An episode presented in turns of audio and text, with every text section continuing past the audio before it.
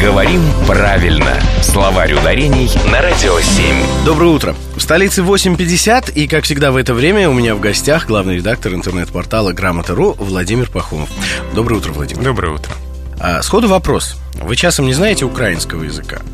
Украинского не знаю. И украинского не знаю, но если бы я какой язык и выучил, то только украинский. Почему именно такое ударение, почему именно такой язык надо учить? Почему мы сомневаемся, украинский или украинский? Дело в том, что украинский — это старая норма.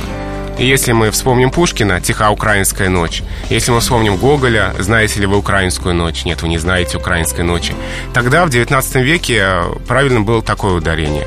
Но все в языке меняется, норма меняется, и сегодня, сейчас, э, в наши дни – а ударение украинский в словарях фиксируется как устаревшее и как нерекомендуемое. Сегодня правильно говорить украинский. Украина, украинцы, украинский. И тем не менее, все-таки это мы слышим только по телевизору, именно в выпусках новостей. Украинский, украинский. Во всех остальных проявлениях вот э, этого слова я в большинстве случаев сталкиваюсь именно с украинским. И нет-нет, и сам иногда вот сбалтываю украинский.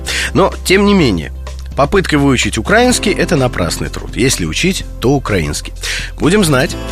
Это был словарь ударений с главным редактором интернет-портала Грамота.ру, кандидатом филологических наук Владимиром Пахомовым. А следующий выпуск ждите в эфире уже в четверг в 8.50. Говорим правильно. Словарь ударений на Радио 7.